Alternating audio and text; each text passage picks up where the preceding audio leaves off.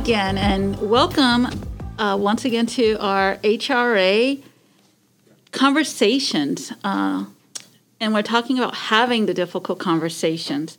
Today, we'll be talking about racial inequality, uh, which I believe is, is one of the more difficult conversations to have, especially in this climate. My name is Senior Master Sergeant Luciana Hayner, and we are going to go around the table and allow everyone to introduce themselves. We'll start off to my right. Uh, good morning. Uh, my name is uh, Chief Master Sergeant Ng. I am with the 102nd uh, Intel Wing, 101st uh, Intelligence Squadron, former Human Resource Advisor here. Thank you, Chief. Uh, my name is Major Erik Anker. I am the Director of Equal Opportunity for the 102nd Intelligence Wing. Hi, I'm Colonel Melinda Sutton. I'm the Chief of Aerospace Medicine here at Otis Air National Guard Air Base. Welcome. Thank you, all of you, for coming back to our table. Thank you.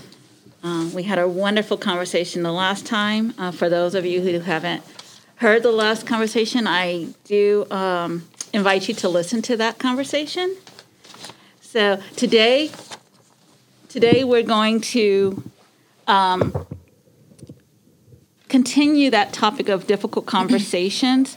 Um, this is going to be a multi-part series. Uh, there will be two more parts after this, so I invite you to listen to those as well as they are posted. Couple of things first before we get started on our conversation today. I just want to remind people that this is not meant to be a check box kind of situation where we the things we say absolutely do it exactly as we suggest. You need to make it your own uh, and and adjust for your environment and the conversations you're going to have. Uh, keep in mind that our experiences are not necessarily the experiences of people you're going to have conversations with. So, without further ado, let's let's get started on our conversations, shall we? Let's do it.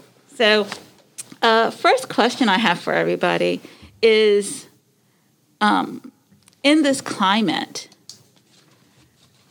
how do you, because it's defined so many different ways, how do you define racial inequality? Because let's, let's first kind of make sure we're all talking the same thing uh, and defining it and speaking to it in the same way. Uh, we'll start with you, Major Anker Oh, thank you.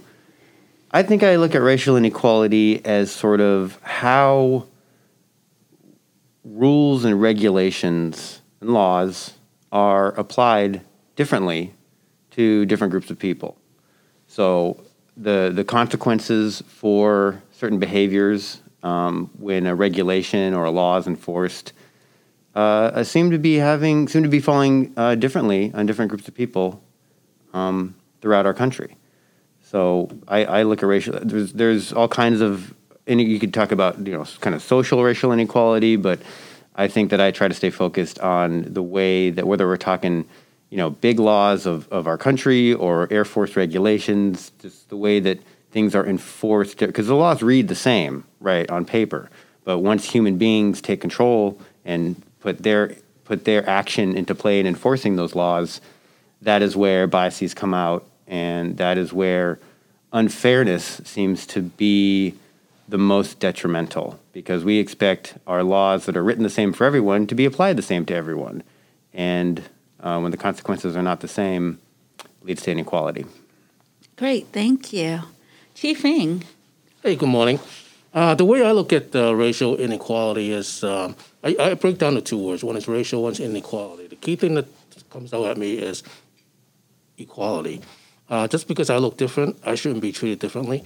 Uh, everyone should be treated uh, equal. It doesn't matter what your color your skin is, what your race is, what your background is, what your ethnicity. Um, it's got to be equal. Okay.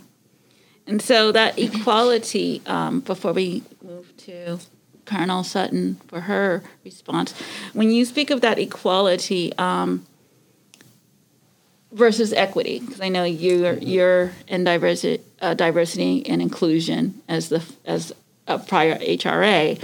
Um, do you kind of see a distinguish between the two, or an impact of like not having that equity but having the perceived equality? Um, I, I, do sometimes. Um, I, I, guess what I'm trying to say is um, I, I shouldn't shouldn't be discounted because of what I look like. I I should have the same chances of succeeding my, my career and in basically in anything I do, just because based on who I am, not because of what I look like. Great, thank you. You're welcome. Ma'am, Colonel Sutton. My perception or understanding of racial inequality is that given the same circumstances, given the same uh, environment, the outcomes are not equitable based on race or sex. And, you know, for instance, someone with the same degree, the same or very, very similar experiences, when you put their resume up for a job, someone may extrapolate certain things about them based on their name or their perception. This name sounds ethnic, so I'm not sure that this person will fit here. So that's and that's a racial inequality. You're making an assumption about somebody before you've even met them, given they've got the same qualification as this other person, eh, with some minor nuances. So you know things like that. Um, just inequality based on the basis of race. You know, man, that reminds me of a, a, a report I think was it was in the the early teens, um, maybe 2012. That was, I think, uh, a university somewhere in Illinois that sent out identical resumes, like thousands of identical resumes out across the country, and some of them were uh, the name like John Smith, very like generic kind of like white names, and then names like Tamika uh, or Jamal, very very uh, black sounding names, and the white sounding names got 70% more callbacks with the exact same resume. So when people talk about, you know, hiring the best person and that kind of thing, it's these these biases are still at play even when we're trying to be as objective as we possibly can and when we see it all uh, accumulated like that, then it really becomes quite stark the, the difference in how people uh, treat people of different cultural backgrounds. I do want to add one thing. Sometimes the bias is intended well. It's it's meant for good. Like if you have a program that's targeted for uh, low income Hispanic individuals in an inner city, you might want to hire Enrique as opposed to Eric because they're thinking maybe Enrique can relate to them better and inspire them. So it's well intentioned, Mm-hmm. But it may not necessarily be true. Fair. So, I mean, so that's one reason I think some people do it. They feel like, well, this person is more suited for this. And, but it still comes out the same. You didn't necessarily hire the best person. How do you know that Eric is not really someone whose parents were missionaries and they traveled all over the world and they really wanted to be in that uh, job to give back and help because they don't want to travel the world anymore. They want to help people right here in this country. So I'll just offer that as a reason that some people do it. It's not all derogatory, and sometimes it's unconscious. Right. That's why. That's why we're having these conversations. It sounds similar to like an unconscious bias, in, in a way. Right, ma'am. I think that what you're indicating is that, yeah, in, in some situations, I think right now we've sort of established a frame of hiring because I mentioned that uh, that that study. Um, sure, like if there's there's if, if if if engaging with a given community is part of the job description, just like in the military, if we have people that are going to be working uh, in a certain country, uh, or like in the State Department, people someone's at an embassy, like having a language background that matches that country or that community certainly makes more sense, and somebody from that culture and that community is more likely to have the language background. But we still don't want to let first impressions because that's what's that's what's so kind of silly about racism, sexism, all these isms is that they're all based on first impressions. They're all judgments that are made in the first second of seeing somebody or hearing somebody, and we've all been taught from day one that you can't judge a book by its cover.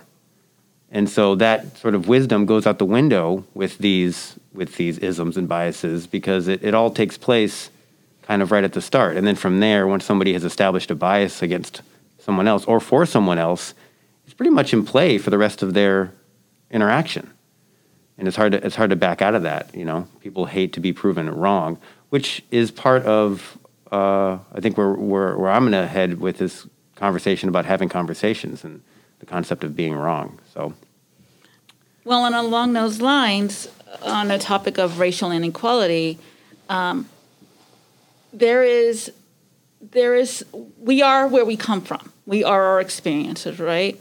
And so over time, if we are constantly having a certain set of experiences based on our appearance, based on that initial perception of society on us, it's going to it's going to form how we interact and how we react, and it's also going to form um, perceptions of not of of society as well as ourselves. And so, racial inequality, I think, in some ways gets to the heart of dealing with those outcomes, dealing with those those perceptions that have been built sometimes over a significant period of time, and sometimes uh, over a brief period of time, depending on our interactions. And so, I think a little bit to to hit back on, uh, man, what you were saying about like you know, do you hire Eric or do you hire Enrique? There are some um, benefits at times to hiring Enrique because he's he's familiar he's familiar with, with that with that group of people, but that group of people is also familiar and can identify with him. And I, I think that's some of the things that um, we've seen in reports is that sometimes because we have racial inequality, it prevents opportunities from people seeing themselves in in esteemed positions.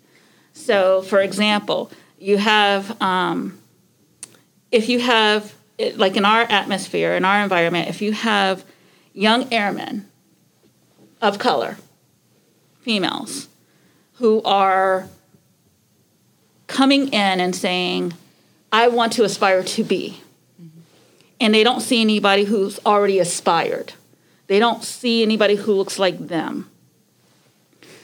The impact of racial inequality is taking a t- can not always does but can take a toll on the direction of their career because if i can't see somebody because nobody's ever been given a chance because they're judged immediately. And so therefore they're stopped from from aspiring to a rank. Um, there's this domino and, ling- and long um, lingering effects. And so like when i walk through the hall and i see your picture for example, on the wall, if I'm a young aspiring airman who is thinking about going the officer route, I can see, you know what, that's possible. And some of the um, racial inequalities I've dealt with over my life, I can see that there is something beyond that. So I think that's the other fact. Like that's a great that's a great lead into privilege. Right. I mean, when I when I as as a white guy, when I look for jobs that I could have or roles that I could have, I mean, literally the sky's the limit. Outer space is the limit. You know, like um, there's plenty of examples of people who look like me having every single job in America. So when I'm told as a child that I can do anything, there's proof in the pudding because I look around and I see people who look like me literally doing anything.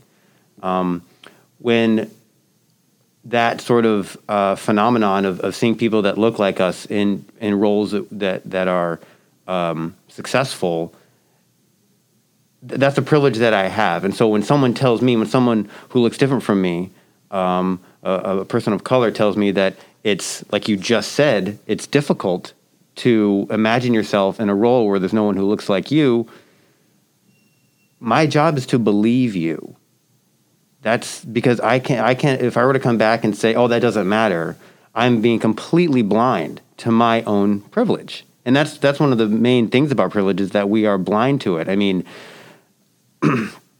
I don't want to disparage any group, but if I was gonna, you know, we all have, we all probably know somebody who's like was born super super wealthy, and it some, sometimes seems like they just don't understand that like not everybody could get into that crazy expensive private school that you went to, and they they they, they yeah sure they worked hard. Of course they worked hard, but they they had so many more doors open to them because of their wealth.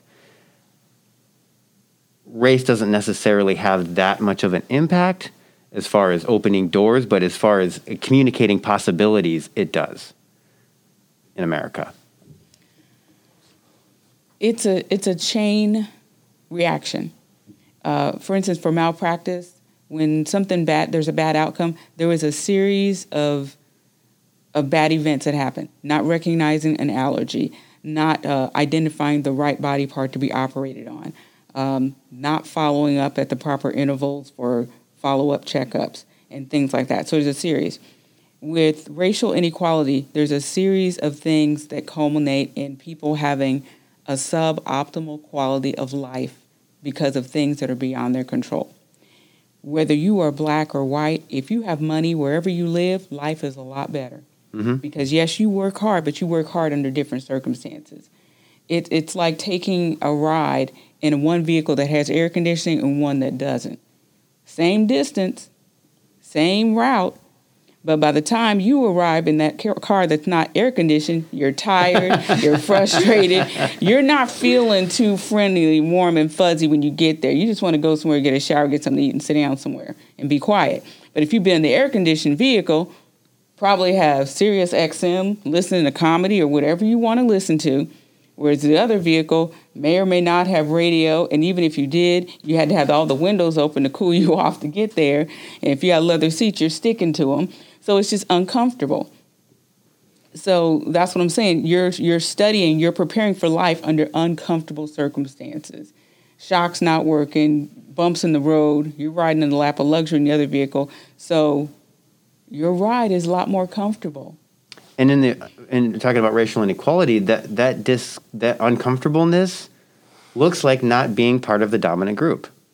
Looks like not being somebody who is de facto accepted into the society. Looks like people who are in charge of you, be it bosses, be it police, be it any kind of law enforcement or regulation enforcer, not looking like you, which means that you don't look like them, which means you, you, you're not going to remind them of anyone that they know. Their compassion and empathy is going to be slightly turned down because they're, they're going to look at you and they're going to see difference. And something that, that we talked about in the last episode was that difference is one of the first things that triggers our flight, flight, fight response. Is, is, is, is difference triggers that fear.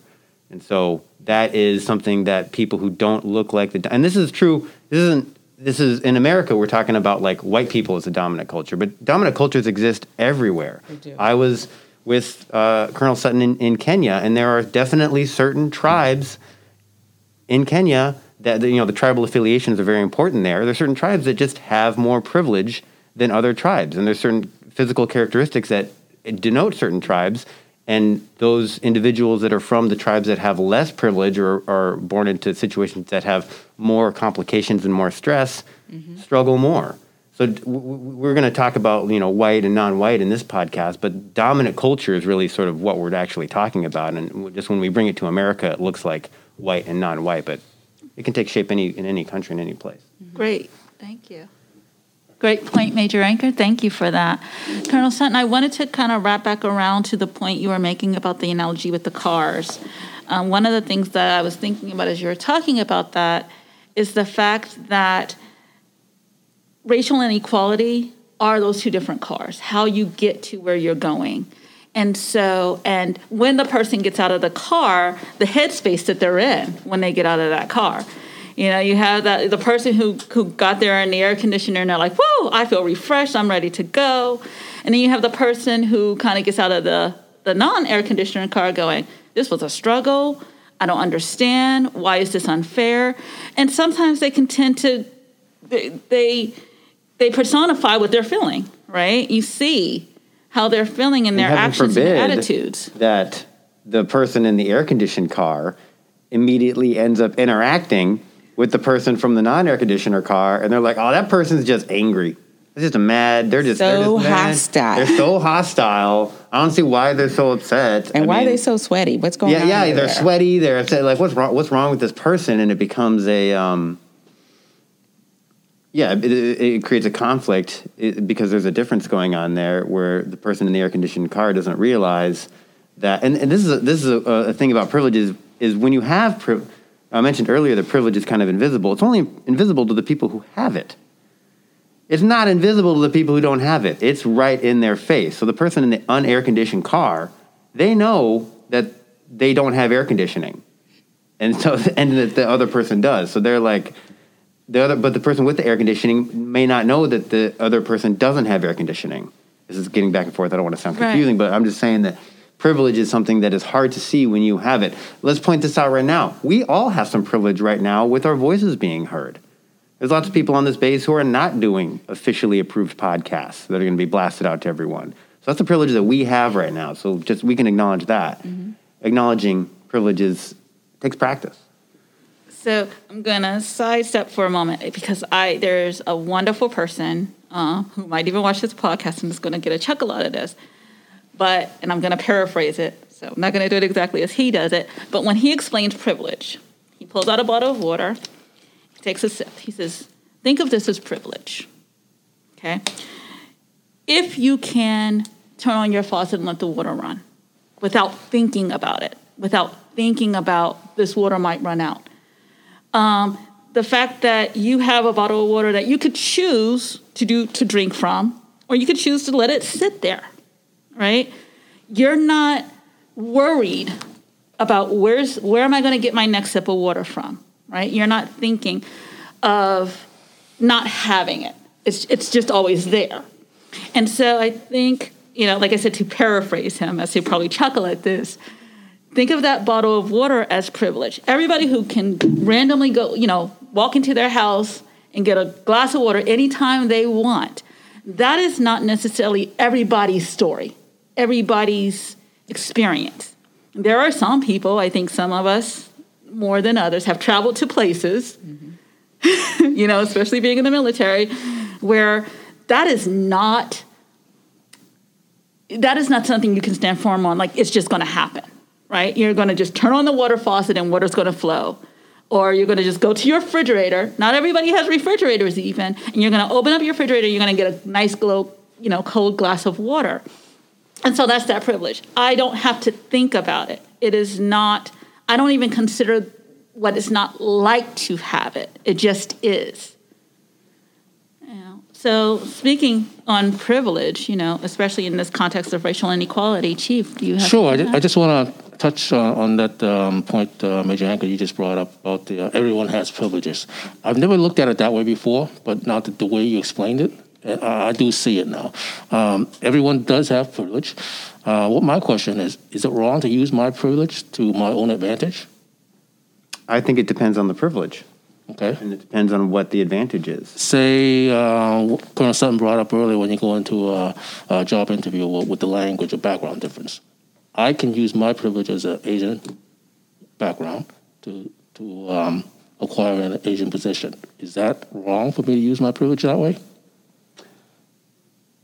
No, I wouldn't say. I wouldn't say because. Is that following qualification? Well, privilege is contextual, right? So, so that so when you walk into a job interview, that's like we uh, said before, with uh, the a job that's needs somebody who's familiar with a certain kind of culture. Um, that then you yeah you have some privilege walking into that space, but as a non-white person, your general racial privilege disappears the second you're not in that interview. Right. So that's kind of the nuance. The privilege, privilege takes different shapes and different forms. You know, so we all have privilege in the military. If we're in a town that has a base, there's going to be military discounts around. Sure, we can use that privilege. If we go to another town there where there's not a base and people aren't familiar with the military as much, there's probably not going to be military discounts, and then we don't get that privilege. So, does the privilege? We can't help but use our privileges Right. sometimes. Even the wealthy kid, even the billionaire kid can't help but have that privilege. So whether or not we use privileges and versus having those are two completely different conversations. To if I have money to bribe the job interviewer because I have money to use my privilege that way so that I get the job when I'm not qualified but I'm paying for it. No, that's not ethical. Of Right. course not. But if the job is looking for somebody with your background and now you have that privilege, then that makes total sense. So, so before before we can analyze a privilege in the context that it's at play in, we have to acknowledge it, and I think that's where we are right now. is just acknowledging privileges. And then once we acknowledge them, we can talk about whether or not it's ethical to use them or not. I mean, I, you know, being an officer, you get privileges. Sometimes you have to use your authority to get the job done.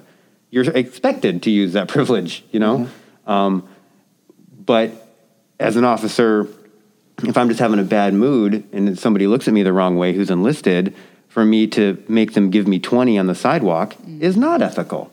So it's about how we use our privilege, where we use our privilege, and what privilege that we're using. So, but like I said before, we can have those conversations or analyze that. We have to acknowledge acknowledge the privileges, and, and it's it's hard. It's hard work just by itself to acknowledge them.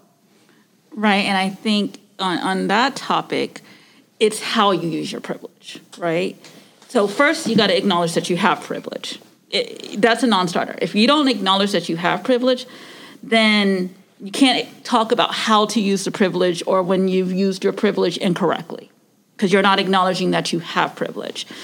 The other thing is, I think in the context of racial inequality, we really are challenging people to use their privilege to bring racial equality. Okay? So, what I mean by that is, you know, if you're in a room and you're a major, you're a white male major in a room, and everybody looks like you, be that voice to say, wait a minute, time out because you're you're you have the privilege to be in the room in the first place and say, you know, we all kind of look alike here, right? There's somebody missing from this picture. That I think is using your privilege in the right. It's using your privilege because you're in the room in the first place, but it's applying your privilege in a way to effectively bring change and possibly racial equality. And that's what that's exactly what I was alluding to when I said it's two different conversations because whether or not we use anything for anything is an ethical conversation. Is it is an, is an ethical situation? So, like, let's look at like a gun. A gun is essentially a tool of death. It, if I were to ask, is it is it ethical or right to use a gun? Well, that entire it depends entirely on what you're doing with it, where you're doing it with, who's around, like whatever's going on. So the same goes for privilege. So privilege is privilege is a neutral thing that can be applied positively, or you, you can help with your privilege, or you can hurt with your privilege. So the, the, the answer to is it okay to use our privilege is yes and no. It depends on what we're, it right. depends on what we're doing. It's, it's, a tool. So I guess to come back around, if I was, if, uh, say, in you, if you were to see me to come in to use my Asian privilege, are you automatically going to say, oh, he's going to get the job because he's Asian? Or do you I wouldn't feel say, I have some type of privilege over you? It, it, would it would really depend on the situation again. I mm-hmm. mean, if there's a, why am I applying for a job as myself that is specifically looking for someone who's Asian? That doesn't even make sense. So I would. Well, it goes back to I think you brought up a point. If you were going to say you're you're educated in, in that background, that's because you're an American. That does not mean that. What if you grew up in say in China? your, your parents were stationed in the embassy or with the military or something like that. That's an excellent point. And the way you brought that up, if you are applying for a job in Chinatown, they would probably expect most of the applicants to be of Asian descent. Now, if my cousin applies, they might be like, why is this person right. whose last name is Battle applying? Well, my cousin speaks fluent Chinese. He's been learning ever since he was 13 and was invited to China to learn. And because of COVID, he's not able to go back. But that might be a pleasant surprise if they give him an interview and he can conduct it in complete fluent Chinese. So you know what I mean. It, it just right. Your your statement, um, Major Anker, about the situation is is quite appropriate because we have a whole bunch of different situations. For instance, with the college cheating scandal, um, it's understood that if you have money, or every parent is going to do the best they can for their child. If you have money, you can go and get your child assessed and find out, okay, what is their academic strength? What is their weakness? You can hire tutors to help get them ready for the SAT, the ACT, and all these things. That's a an appropriate way to use your privilege. That way, they go and apply and get in wherever they are based on their merits. But what they did was inappropriately apply their privilege to pay $500,000. I'm misquoting, I don't know how much they paid, um, to get them into school as people that were on athletic teams that they didn't even perform that athletic skill So that's an inappropriate application of their privilege of money because that disparaged other folks who worked their tail off to get the scores to get in and they were denied a spot based on that person being put in. Well i don't know if they were denied that. Let me correct that. Um, but in any any event their privilege was applied inappropriately to get their what they wanted which was getting their kid into a higher echelon school. And it wasn't based on merit or their their skills. Right. I, I think there's a, a there's, there's a conversational. So I've, I have a background in, in what we call Big D dialog which is which is sort of uh, conversational dynamics. I'm not I'm not a master and expert in it, but I have some experience with it, and I, I see an opportunity here to to mention a conversational um, thing that can happen, and, and it's it's okay. It's again, it's like privilege. It's like a neutral thing, um, but we should acknowledge it. And that thing is called, and feel free to Google this and, and see see what, uh, how you interpret it. But it's called whataboutism. Whataboutism is great for exploring options and trying to figure out planning. Whataboutism is great. We do it in the military all the time. What if this? What if you know discussing LIMFACs and what if, what if this happens? What if that happens?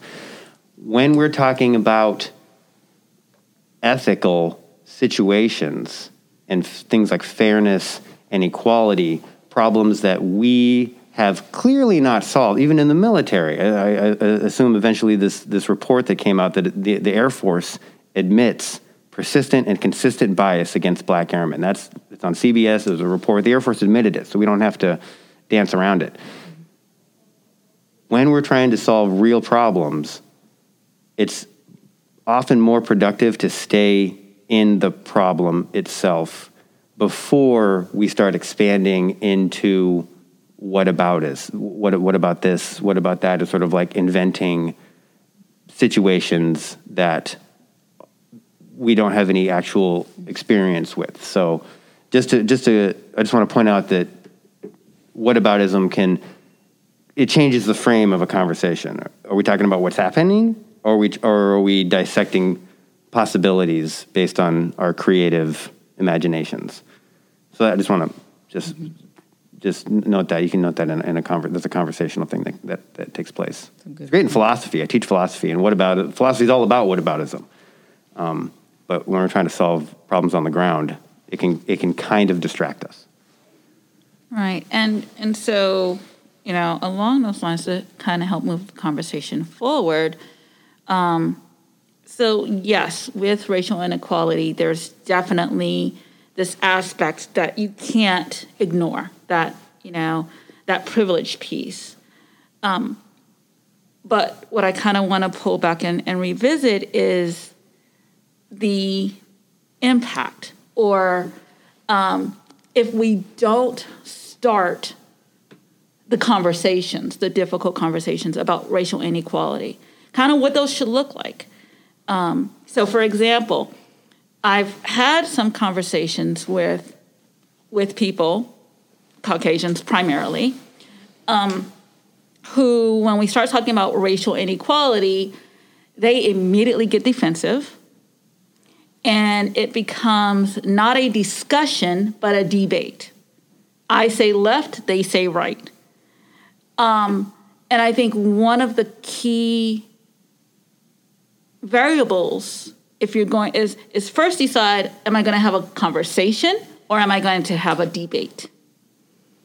Um, are we not going to really listen to each other and we're going to just talk at each other, or are we going to be open minded and consider that this person may have some valid points based on the experiences they have had?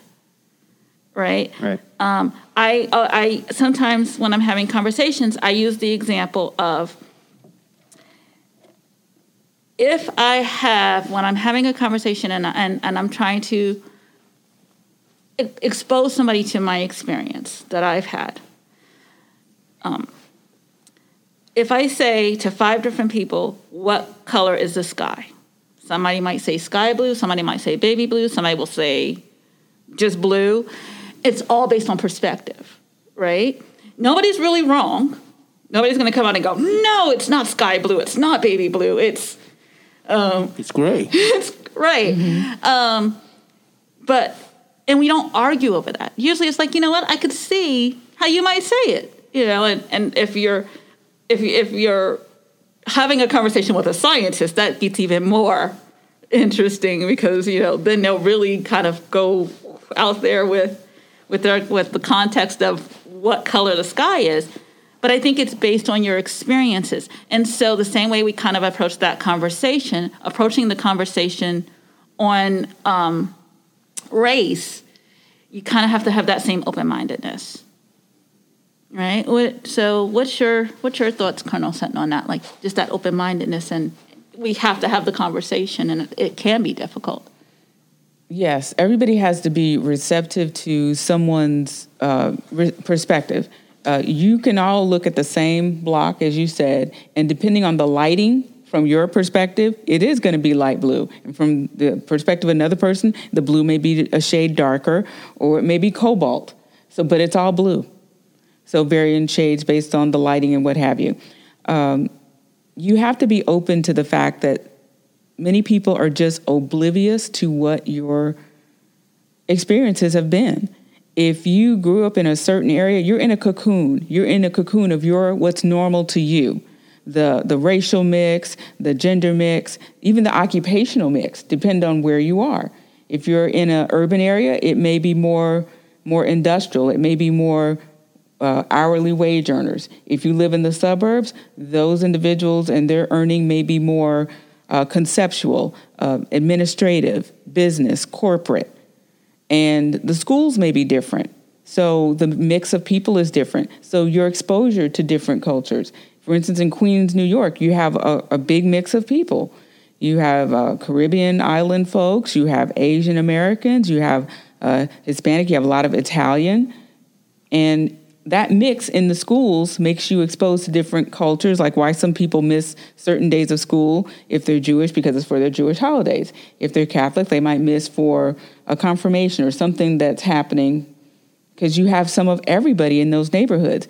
Then you go to Brooklyn and and what's that road? It's where there's all Caribbean islanders. When it's time for the Caribbean festival, everybody shuts down, everybody you know, don't come and try to do any business. Everybody already knows. It's just not happening on that weekend when they're having the big parade and the celebration. So if you're from a multicultural, diverse area, you it's not new to you to hear the different accents. But if you come from an area where there just isn't that much, then you think everybody has what they need, has food, has clothing, and is privileged. And you consider somebody underprivileged that's in those commercials where they have care for the children and donate the money because they're starving, they don't have wells for water. So you're like, wow, that's terrible. That doesn't happen here in America. So, Colonel Sutton, um, you know, that community that you were talking about that was very diverse, um, all sorts of, you know, backgrounds, and the fact that they, um, the community was receptive to kind of closing down for, for one group's celebration um, even in that community, you know, did you see um, some examples of an inequality? And if so, kind of how was it handled? How do you because that's part of this conversation, right? Is is how do we have the difficult conversations, but then what next? Yes, there were some inequalities. You can see it in uh, how people are steered towards housing because they they believe that well you're coming here, so you should live near somebody else that looks like you, which can be good, cannot be good with regard to childcare and just a sense of community. But what I did see to get around that is, you know, infusing different community groups. Like for the children, Girl Scouts, uh, Boy Scouts. I'm not sure if they still have Boy Scouts, but they might have, um, you know, other groups, uh, big big boys, big sisters and brothers of America, like a community club where they can go and everybody's mingling in the same community. And um, they all had spokespersons from their different groups that would get together to try to get people to mingle. And then also asking instead of assuming. Don't assume someone knows that there's a, a literacy program at the high school in the evening because you still have quite a few people who can't read and English is not their first language, or even if they speak, they speak a patois. They speak a Haitian patois or Jamaican patois, and how to help clean up their dialogue so that they're understood. Because you may be speaking intelligently about a problem, but it doesn't help you if somebody doesn't understand you. So it is on you to a certain extent to make yourself understood. So make them aware of what community resources are available because you're all paying taxes to the same pot and should benefit from it. If you don't have a SAT book or need tutoring, go to the library. They have public libraries. Get a library card. Many of those librarians are willing to help you. Even if you speak another language, they will find a way because there is Google Translation, there's translators on the phone. So asking people if they're aware of certain resources and not assuming that they know and that's why they didn't apply. That's why they didn't come for this. Because sometimes it's out there but only a certain group of people knows about it. So they're the ones who keep benefiting over and over again. They're the ones that keep applying for things that are out there. And then the folks that put it out are saying, we never get any um, Hispanics applying for this. We never get any African Americans applying for that. We don't get any um, Asians applying. They didn't know. You know, and that's a big problem. But the way that I see people getting around it is trying to make it more um, the information more aware, putting it in the community newspapers. If they know there's an underground paper somewhere, they come and submit it. Hey, we're having free screening for this condition here, free assistance with doing your taxes, free assistance for applying for scholarships and things that are available. So I think that's the other way around it. And breaking down barriers.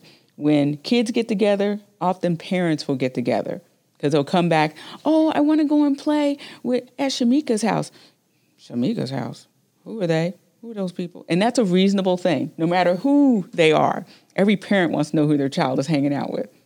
So that breaks down barriers. They come over timid at first and they're like, come on in, have a seat. They're playing in the back. Why don't you just stay here? By the time you get back across town, they'll be done. You have to come back anyway.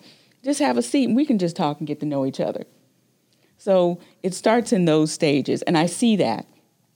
Because when you go to Coney Island, you see more mixed groups of kids going together as a group, hanging out, and not just a group of Russian kids, because you can hear them all talking Russian, and not just a group of Vietnamese kids. Everybody's going together as a group and having a great time and, and grabbing each other's like, hey, you're my friend. I thought we were riding the ride together.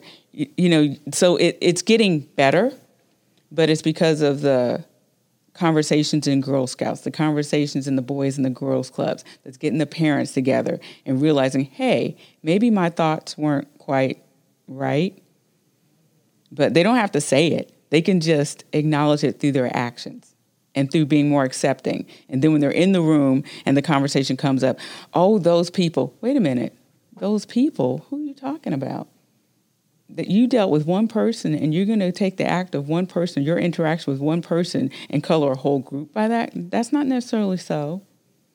So that's where I think we are going. And hopefully we can get more of those uncomfortable conversations to start a little bit like that with people just opening their mind that, hey, there's a possibility that my thinking was not quite right.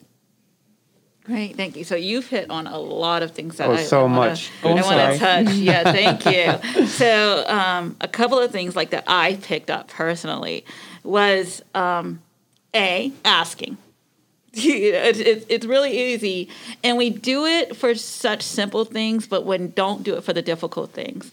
Uh, some of the things we go back to are unconscious biases or what we believe or what we've grown up with um, about certain groups. So you know, just like I can ask you, do you prefer ketchup or mustard? I can I can have other conversations with you about your preferences to get to know you. So I the asking, but also open mindedness and realizing that an interaction with one person is not your interaction with all people who look like that one person.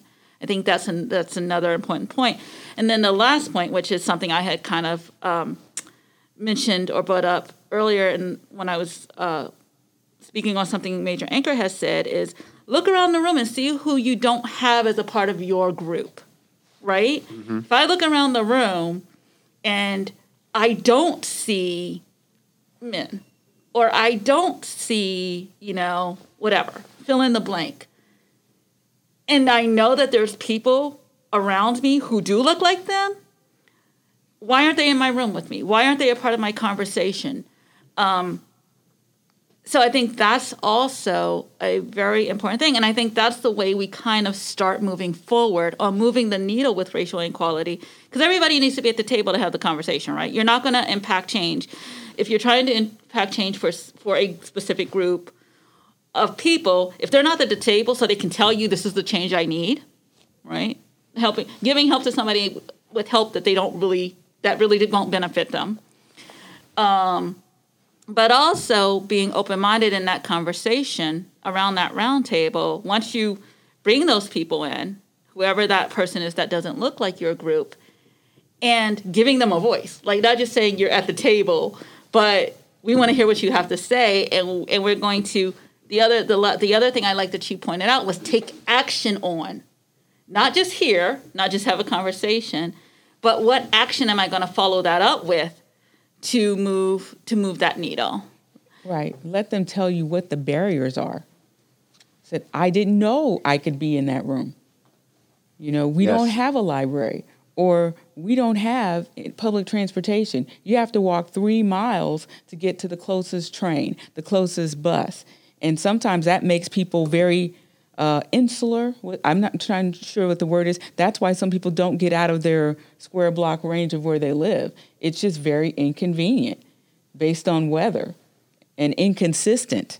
Because if the weather is good and they can walk that three miles, they'll go. But then when the winter comes or the extremes, then that's inconsistent. So they need to have stuff closer to them. Because, for instance, look at the inequities, not excuse me, not inequity, but the inequality in in dietary things that are available. Their diet does not include a lot of fresh fruits and vegetables because they can't get to it. The big change was when they had the farmers markets and they brought them into the communities. Then the diet and the health changed considerably because they could get fresher produce and it was within walking distance. So they need to be able to uh, express the barriers to them getting to those different positions and options. Right. Chief, um, any thoughts on that? That that was a lot. I know. uh, uh yeah, that, that is a lot. I mean, it, they're all good points. Um, I can totally understand where Colonel Sutton is coming from with the, uh, the fresh fruit markets. The, you, you have to get get the produce to the people. Not they can't always get to Mm-mm. what they need. Um, I guess that's what we're looking at. Uh, is that a privilege or is that not a privilege? That's that's going back and forth. Um, yes, they may not have the privilege accessing the, the stuff they need for the diet. And, and they see that you, you get that stuff, you have a privilege. So uh, I'm going to have to play catch up. Um, the way I look at that is maybe making the best of what I have, um, use it to my my uh, my best ability to to make the situation work for me. Um, that was so much good juice. I've got some things I'm going to hit on for a second, if that's okay. Um, I was going to kind of jump into kind of just sidestep a little bit into into into conversations and and how to do conversations because this is um the the pod yeah so anyways um I just yeah uh when having difficult conversations, when we go, all right, so when we go to the gym, right, we're all in the military, we work out. If I go into the gym and I go, you know what, I'm strong enough, what am I going to do? I'm going to walk, I'm going to turn around and leave the gym. We go to the gym to get stronger. And that going to the gym has a assumption or an admission, if I, if I, if I may, that I'm not strong enough. I need to get stronger. I need to get faster. I need to increase my VO2 max. I'm not there yet, is the attitude we have when we go to the gym. And we don't seem to have a problem admitting that in the gym. We do seem to have a problem admitting that in a conversation. I'm not there yet. Admitting or, or just entertaining the possibility that I'm not there yet in a conversation, which may come across as being quote unquote wrong is how we is actually how we strengthen our arguments. If I'm trying, if I want to get a, a point across, the best thing I can do is come into that conversation with the assumption that I don't know everything, that I could be wrong. Because if I know, if I think that I could be wrong, I'm going to listen and I'm going to actually, if somebody says something where I'm like, oh, that's just wrong and, I, and I'm right here, I'm shutting it down. I'm not exploring it in my own mind, in my own series of, of talking points or whatever. But if I listen and I say, "Oh, I might be wrong here," I'm gonna I'm gonna take time. Good conversations are slow, by the way. Good conversations are slow. Say that again. I'm going to take the time to bounce whatever that other person said off all of my different points. Are they? Am I? Am I wrong here? Am I wrong? And I'm going to check it against this. I'm going to check it against this. I'm going to check it against this. I'm going to check it against this. And then I will figure out where my arguments are containing fluff and BS and where my arguments actually have really strong and where I'm just not wrong. I'm just not wrong. I've look, I've, I've listened to you. I've considered you and what you've said. I've entertained the possibility that you're totally right in this situation. And I'm sorry, there's just some information that I have that that that that pushes that pushes back up against what you're saying. So since I've listened to you now, now I would hope that you would listen to me with the possibility that maybe I maybe you're not there yet, just like in the gym. So that's entertaining the possibility that we could be wrong is how we actually strengthen our arguments, just like how we strengthen our bodies. Um, another practice in critical thinking is the idea of entertaining true truths. And this, this, this destroys binary thinking. Binary thinking is anti- antithesis to critical thinking because it tries to categorize everything as right, wrong, black, white. There's no middle space. And human beings, our brains, are the most complex things in existence, right? And so when we get multiple human brains together, we're talking about the most complex phenomenon that can exist. So it, there's no way that it is going to fit easily into two separate categories. So when I try to maintain two, even two opposing truths, such as there is no such thing as racial inequality. There is such a thing as racial inequality. If I set those things down next to each other, I'm going to go, okay, well, this argument that there is no racial inequality is clearly coming back. Okay, so back to the sky, like you brought up, Sergeant Hayner. The, the sky is blue. Somebody says, no, the sky is orange. If I go, that's just ridiculous, I've shut down my ability to learn. But if I go, okay, so maybe that's true that the sky is orange to you. Well, Maybe you're from Los Angeles, where it's super hazy and the sky is orange. Maybe somebody comes into the conversation and goes, you know what? Actually, the sky is black. And I go, no, this, oh, wait a minute. At, at night, the sky is black. And once we get out past our atmosphere, the sky, outer space is black. So what, so what do you mean by sky? Which takes me to my last point. I'm almost done. I'm so sorry. But one thing that can derail conversations is getting into debates about semantics, right? Uh, what does that mean? What does this mean? In critical thinking, we try to push the idea that words don't have meanings, they have uses. The word sky, what do you mean by sky? Do you mean outer space or do you mean our atmosphere? What do you mean by um, the word court? Do you mean like a sports court? Do you mean like a court of law? Do you mean like courting, like you're trying to date somebody, court courtmanship? Um, words have different uses. So when I, if I'm going to listen to somebody, if I feel like they're using a word incorrectly in my mind, rather than saying, you're not using the word right, let's get on Google and go to the dictionary and figure it out. The more productive thing and the more critical thinking thing is to say, how are you using that word? And then they clarify, and then we talk about the juice inside that usage of that word rather than getting into a I'm right, you're wrong about the meaning of a word. Now the conversation's derailed. So moving forward, understanding that people use words in different ways and that words do actually have multiple meanings getting that clarification is one way to keep a conversation going and not turn into a debate about that just ends in a dictionary, and that's no fun. No, thank you, thank you. Um, and all of this has been great. I think we've had a wonderful conversation. As we're about to wrap up, uh, one of the things I'd like to do is just kind of go around the table and ask just for a quick, quick, short um, takeaway uh, because having the conversation opens us up. So, if there's anything you've learned from this conversation, really quick, like just one statement, one sentence, um, that you've either, either learned from this conversation or that you plan on taking into future conversations, something that you plan on taking into future conversations on, on the topic. We'll start with you, Colonel Sutton. Uh, we have a lot of work to do uh, but it's definitely doable with all the tools we have now, with all the technology. And I think we just need to make it more clear to people that this is something that's real and needs to be acknowledged, and it's going to touch your life, and it's it's costing us all. The longer that we take to push it off and try to cover it up, so um, it's here. We need to own it, and we need to address it. Great. Chief Ng.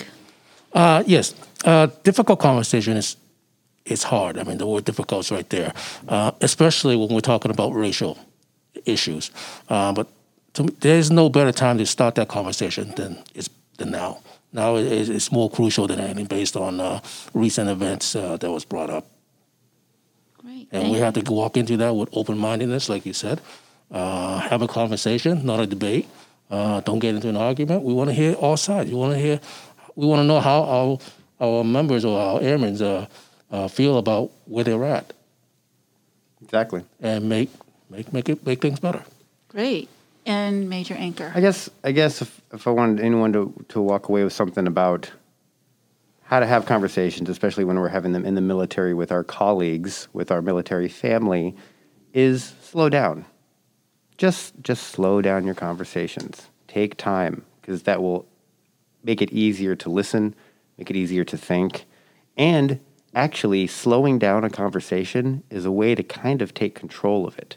When you slow down the conversation, it makes people have to tune in and listen a little bit more and gives you the time to put your thoughts together and consider the possibility that you might have something to learn. So just just slow down.